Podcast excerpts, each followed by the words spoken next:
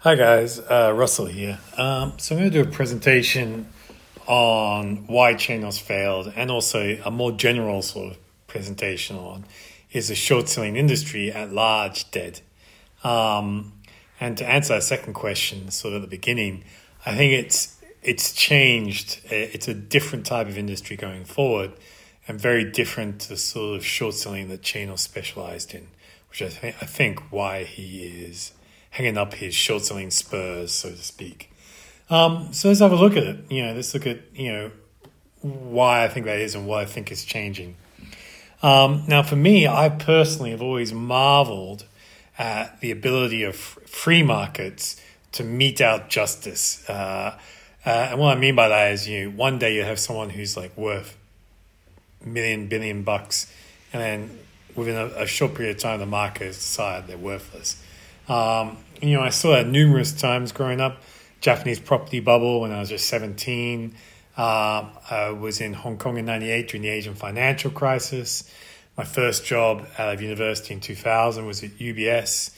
You know, in six months after I joined, half of the uh, floor I was on was gone. Um, and at that period as well, I had a friend uh, who was working at Enron, who got a graduate job at Enron. And you know, when I when I met them, uh, I was like, "Wow, it must be amazing to work at such a great company." And what I've put in here is, you know, the first part of an article in the in the Economist about for, about Enron, which was as late as June two thousand, so well after the dot com bust had begun. Um, still talking glowingly about Enron and what it had done.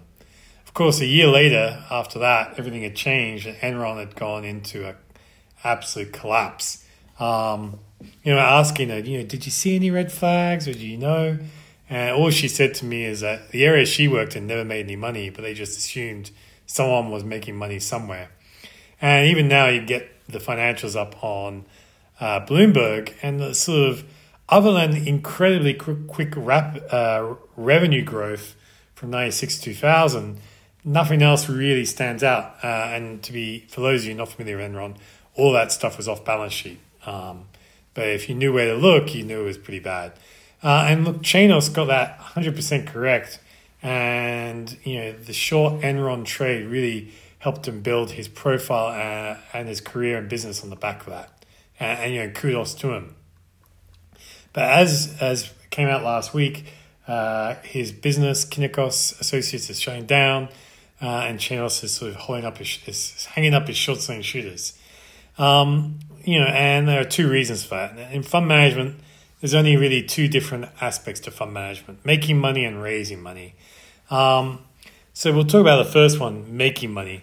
Now, as someone who's done short selling a lot, when you short sell, right, uh, what you really want to see is bankruptcy.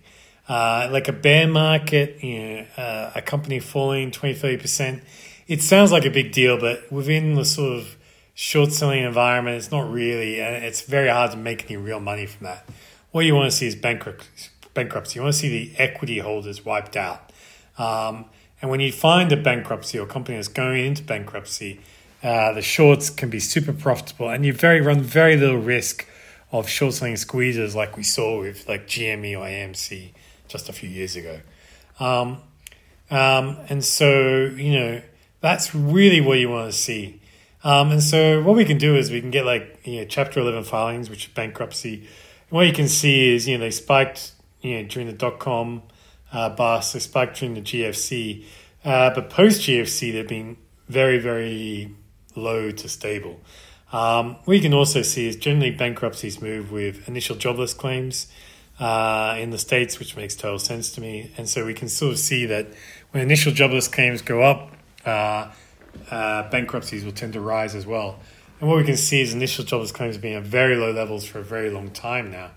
In fact, you know, 10 years ago, in 2013, you could have looked at initial jobless claims and said, okay, now's a good time to short. We're at sort of very low levels, and you would have been wrong, been wrong for 10 years. Uh, so the last 10 years has been very bad for short sellers in the States in particular. Uh, and that sort of creates a problem for demand for short selling. So, you know, even though there's been stocks that have gone down a lot, you know, you can look at what ARK holds, and it's been a, you know, they've fallen significantly. uh, what we've seen is large cap stocks have held up really well, very different to GFC and to the dot com bust. Uh, and so it's been possible for allocators to do quite well by being aggressive, just but, but being in large cap tech stocks in particular. Uh, and so that really destroys the demand for the short selling industry.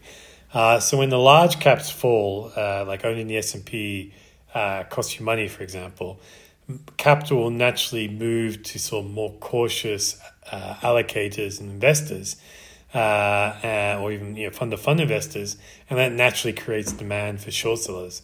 So with large caps uh, and large cap tech in particular doing so well, it's going to create a very difficult fundraising environment for short selling sort of defensive strategies. So not only is it hard to make money, it's also almost impossible to raise money. Um, and so you know, in that type of environment, it's very easy to understand uh, why uh, why why Chanos is hanging up his his short selling uh, shooters, if that makes sense. So why has it changed? What's going on? What what is changing in the world to make it so difficult for Chanos to make money? And you know, does that mean uh, you know short selling is dead? So first of all, we, we do have to bear in mind. You know, the good news is that the uh, the Fed fund rate now is well above the S&P dividend yield. So shorting US stocks actually has a positive carry now uh, for the first time in in 15 years, right? So that is good news, right? Okay, so, you know, we need to bear that in mind. Um, you know, the question here would be, well, why is this not causing bankruptcy? Why is this not causing the equity markets to be weaker? Okay, and here I think is where it becomes a sort of political question. So to sort of understand where we've been for the last 40 years, you've got to understand where we're coming from. So, you know, out, out of World War II in the sort of 50s through the 80s, uh, government policy was focused on full employment and raising wages. And so what we had then was really a, a cost push inflation. So I've tried to show this in a way that makes more sense. So, uh, and with consistent data. So what we've got here is food at home and food away from home both CPI indexes. And what you can see, food away from home, so what you pay at a restaurant compared to what you pay for groceries in the States. Uh, you tend to see food restaurant prices going up all the time, but then you can have big increases in grocery prices. And what you saw in the States was that, you know, when there was a shock, like an inflation shock, particularly for food or whatever, the gap between food away from home and food at home would narrow, which would note be narrowing profit margins.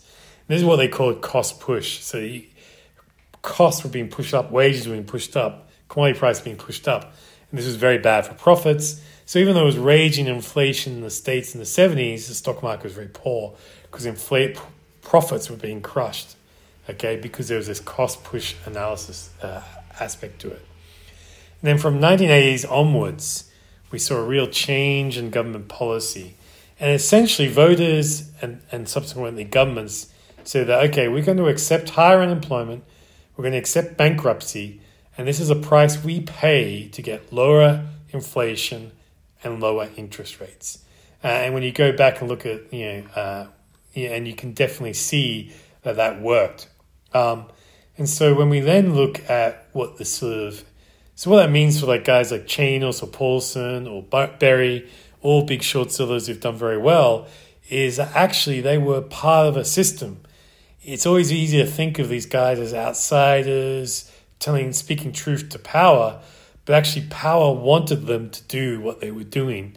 They're actually in, part of the institutional system, just a very exotic and slightly different part, but certainly a part of it. Um, and so you, you got to sort of think with these guys, short sellers, they're actually part of the system. They're doing what the system wants to do. So they're, they're actually working with the grain, not against it. Um, and, you know, what that meant is, you know, and in this era, what you can see, and here again, I use CPI for food at home, CPI food away from home, and you can see in the 80s, the gap between those two grew bigger and bigger. So what I would say is that from 1980s onwards, we almost became like a profit-driven inflation. So any inflation was driven by corporates raising prices and keeping costs low, and they were desperate to try and grow those. And, and one of the reasons that profit margins have been so high recently is that they've achieved that. They've kept cost, wages, and other things low while being able to raise prices quite uh, regularly. What we can see in like 2022 is suddenly we had some cost push inflation again, which seems to be tapering off at the moment. But that created that you know pressure on profits, which we saw you know a bear market, and again now we're getting profits returning, and we're getting markets returning back to where they were. You know what that means is, and what I'm trying to say is that we weren't really getting the bankruptcy. We're not in that bankruptcy era that suits short selling and short selling, particularly guys like Chanos or Paulson or Burry. We're now in this sort of uh, environment where growth is going to be good, wages going to be good. It's a question of, of what the profit cycle is going to do. So you're not going to get, in my view, the type of zeros collapses that we saw through the various different economic crises for me, I think we are moving back to 50s and 60s policies. And so that is why I think the 10 year yield continues to be bear, bearish, even as sort of CPI is trending higher. To me, if you look at what happened through the 60s and 70s, and, and we'll look what's happened over the last three or four years, they look very similar. While from 1980 through 2020 was definitely a different era, a deflationary uh, era, where they, they and the worker take all the adjustment. So governments now are looking to uh, reduce the power of markets to keep wages low, which is naturally inflationary. Things like tariffs, capital controls, all sorts of issues. Um, you know, and you know, so they'd be looking to see raise minimum wages. I suspect progressive taxation is going to come in, trust busting, and higher interest rates as well, sort of reduce demand. Are all parts of this mix to try and reduce top line inflation, so i.e., but keeping wages rising. So it should be very negative for profits, like we saw sort of 2022. Um, so obvious areas we can we can look for shorts in that sort of area are utilities, where governments have direct control over pricing. REITs could be another, where rent control could also be used to control uh, pricing. But you know, coming back to Chanos, you know, shorting utilities and REITs relative to showing Enron is not very exciting. It's pretty boring, to be honest. Um, so, you know, just to sort of come back to the original topic of Chanos, so why did Chanos fail? So governments for me have moved away from bankruptcy and deflationary policies. They don't accept it anymore. And what you got to remember is like the 1980s through the so 2015, 2016 was endless economic crises. Uh, you had the Mexican devaluation of 82. I think you had another one, a whole bunch of them in that, time in the 80s. The 1991 saving and loan crisis in the US. 1993 onwards with the Japan crisis. 98 was the Asian financial crisis. 99 was the Argentinian devaluation crisis. 2000 was the dot com crisis. 2007 was the GFC. 2011 was the Euro crisis. And then we had a sort of mild emerging market crisis in 2015. What I'm trying to say is crisis was policy from the 80s through the 2020, which really suited uh, Chanos style short, short selling. Uh, so without that, it's largely pointless. But does that make all short selling pointless? No, it just means we go back to sort of uh, 70s style short selling, which is where you can generate the cash return uh, of putting money in the Fed funds rate, for example, but then also generating some cash returns from being short areas that suffer from government policy if you can identify them in advance. Um, for me, I think that could be attractive. Uh, but for, for Chanos, someone who got Enron right, that's probably pretty unattractive in my view. And he's old, uh, older than me anyway. I'm old. He's older than me. You know, does he really want to do that? Probably not. I think that's what the story is here. All right. I hope that made sense. I hope it was interesting. Stay safe. We'll talk again soon. Ciao.